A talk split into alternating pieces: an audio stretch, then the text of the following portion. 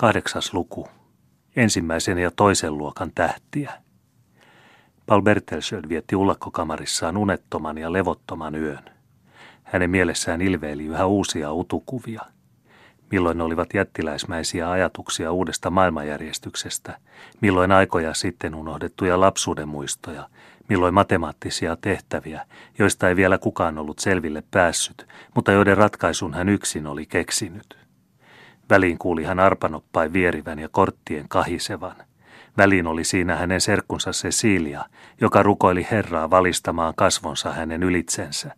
Väliin tuo salaperäinen tohtori, joka jäisen kylmästi tarttui hänen vastahakoiseen käteensä.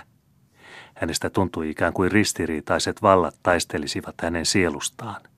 Siinä oli itämaisen sadun mustat ja valkoiset enkelit, jotka taistelivat ylivallasta – Levotonna ja itsensä tyytymätönnä hän nousi vuoteeltaan.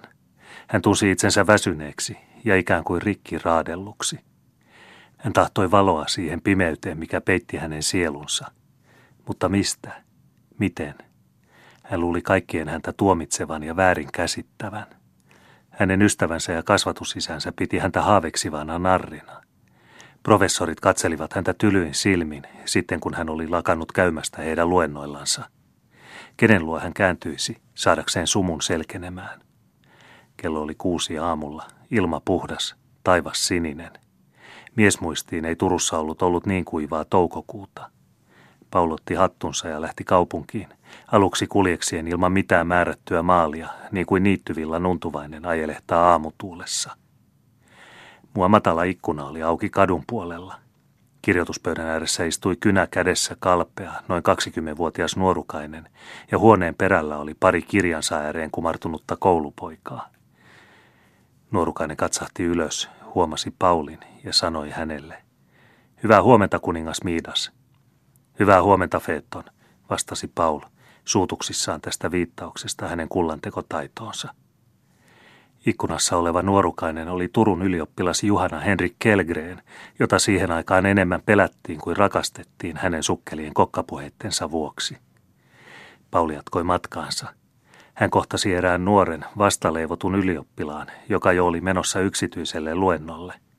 Se oli hento 16-vuotias nuorukainen, kalpea ja kivuloisen näköinen, mutta hänen piirteensä olivat älykkäät ja silmät kauniit, siniset. Hänen nimensä oli Jaakko Tengström – Hänestä tuli myöhemmin Turun arkkipiispa.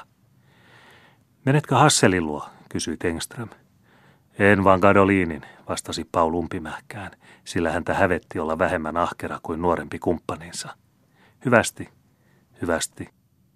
Turussa oli silloin kaksi jumaluusoppinutta, jotka samalla olivat mainioita luonnontutkijoita, nimittäin oppinut ja valistunut piispa Menander ja yhtä oppinut, mutta paljon koukkuisempi Jaakko Gadolin, siihen aikaan toinen jumaluusopin professori ja sitten Menanderin toinen jälkeläinen piispavirassa. Siihen aikaan kelpasivat teologit vaikka mihin, niin kuin meidän aikanamme kenraalit. Paulille pälkähti päähän käydä tuon oppineen miehen puheella, ja hän otti asiakseen lainata häneltä kirjan. Hän tapasi kuuluisan professorin yömyssyyn ja paksuun yönuttuun pukeutuneena, palavan takkavalkean ääressä, pahtavan kuumassa huoneessa, kirjoittamassa tutkimusta – Turun pappein kokoukseenko? Ei, vaan Tukholman tiedeakatemialle, kuun parallaksista. Hänen vieressään oli metsänhoitoa koskeva, kohta alkavia valtiopäiviä varten laadittu mietintö ja valtioneuvos Ferseeniltä vasta tullut kirje, joka sisälsi erään valtiollisen juonen paljastuksen. Gadolin oli noin 56-vuotias mies, älykäs ja pisteliäs, suurempi luonnontutkija kuin teologi, mutta suurempi poliitikko kuin luonnontutkija – mitä Bertelsöldillä on asiaa, kysyi professori, ei juuri tylysti, mutta aikaansa arvossa pitävän esimiehen äänellä. Paul pyysi saada lainata Helvetiuksen mainion teoksen De l'Esprit. Mitä hän sillä tekee, kysyi professori rypistäen kulmiansa. Minä haluaisin mielelläni oppia tuntemaan matemaattiset todistukset Jumalan olemassaolosta, vastasi Paul teeskennellyn yksinkertaisesti. Ei kelpaa. Lukekoon hän Wolfia. Kuka on neuvonut hänelle Helvetiuksen?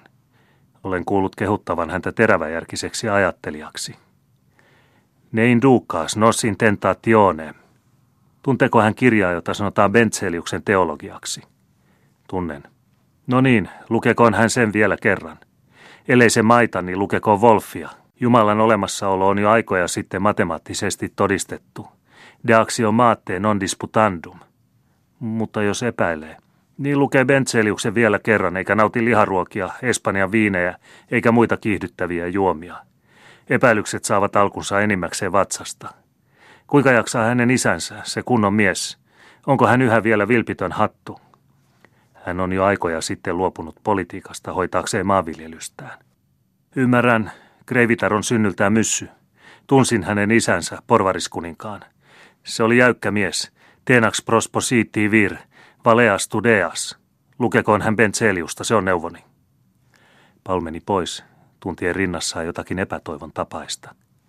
Melkein tietämättä, miten oli sinne tullut, seisoi hän professori Karle Mestertonin portilla. Myöskin Mesterton oli teologi, mutta hän oli ansainnut laakerinsa Wolfin filosofiassa. Paul pyysi saada lainata hänen mainion Saksassa julkaistun teoksensa De Sentis Rerum Eternis. Professori Mesterton, laihankalpea Gadolinin ikäinen mies, istui paitahihasillaan avoimen ikkunan luona ja näytti ihailevan viileää aamuilmaa. Hänen huoneensa oli kylmä kuin kellari. Hän itse oli, jos mahdollista, vieläkin kylmempi. Aikooko herra suorittaa tutkinnon, kysyi hän. En vielä, vastasi Paul. Olen käynyt herra professori luennoilla ja tahtoisin kerrata järjestelmän. Onko hänellä minun ontologiani? Osaan sen ulkoa. Niin lukekoon hän minun psykologiani ja luonnollisen teologiani. Kaikki riippuu predikamenttien tuntemisesta.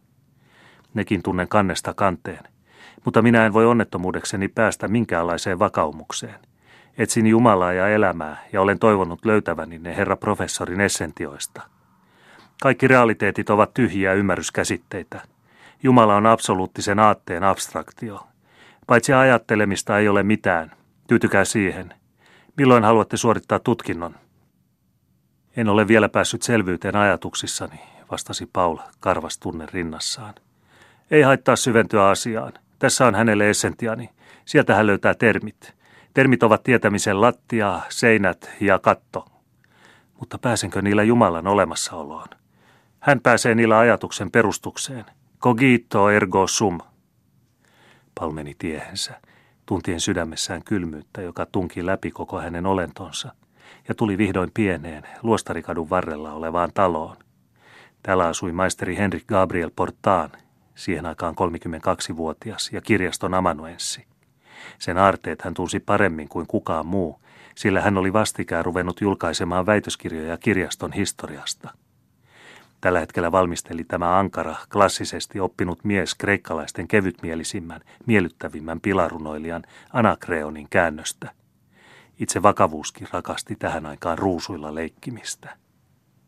Pal tapasi voimakkaan nuoren miehen – joka ollen koltaan keskinkertainen, oli ankarasta työstä jo vähän kumarruksissa, puettuna yksinkertaiseen harmaaseen takkiin ja istuen kirjoituspöytänsä ääressä, joukko foliantteja ympärillään. Ensisilmäyksellä näytti tämä nuori oppinut pikemmin rumalta kuin kauniilta, ja hänen tavattoman paksut huulensa tekivät hänen kasvonsa jotenkin karkean näköisiksi. Mutta kuta lähempää häntä katseli, ja varsinkin kun tuo ankara vakavuus lauhtui miellyttävän hyvän tahtoiseksi hymyilyksi, sitä enemmän viehätti hänessä voimakas, melkein roomalainen suuruus, joka ilmeni koko hänen olennossaan. Minä tulen, sanoi Paul, pyytämään herra maisterilta erästä kirjaa, jota taitaa olla vaikea saada ilman erityistä lupaa kirjastosta. Se on Cornelius Agrippan De occulta filosofia. Mitä Kreivi sillä tekee? Se on harhaaviepä kirja, kabbalistista taikauskoisuutta täynnä – ja minua on kielletty antamasta sitä muille kuin maistereille ja opettajille. Pyydän kuitenkin saada kirjan, jos se vain käy laatuun. En halua sitä uteliaisuudesta, vaan päästäkseni totuuden jäljille. Olen turhaan etsinyt sitä teologiasta, filosofiasta ja matematiikasta. Etsikää sitä historiasta. Mikä on todellista, se on järjellistä. Se on turhaa. En voi saada vakaumusta mistään. Niin lukekaa sitten vanhoja klassikoita – Plaatosta ja Senekasta on Kreivi löytävä sata kertaa enemmän todellista viisautta kuin okulta filosofiasta. Maisteri ei siis suostu antamaan minulle kirjaa. Minä pyydän Kreiviä luopumaan pyynnöstään. Agrippa on kerännyt vähintäkään arvostelematta kaikenlaista turhanpäiväistä, mikä ei sovellu meidän aikaamme. Ilman arvostelua ei mitään tiedettä ole olemassa. Sen tiedän. Siksipä arvostelee Jumalaa ja raamattua, tiedettä ja elämää, mutta en pääse milloinkaan muuhun kuin kielteisiin tuloksiin. Portaan silmäili häntä tutkistellen. Kreivissä on alkua johonkin tavallista enempään, sanoi hän puristaen nuorukaisen kättä. Mutta uskokaa minua, Kreivi käy harhaan. Jumalaa ei löydetä raamatusta eikä tieteistä, ellei hän ole ennestään meidän omatunnoissamme. Tulkaa luokseni kirjastoon, niin hankimme yhdessä itsellemme vakaumuksen okkulta filosofian hullutuksista.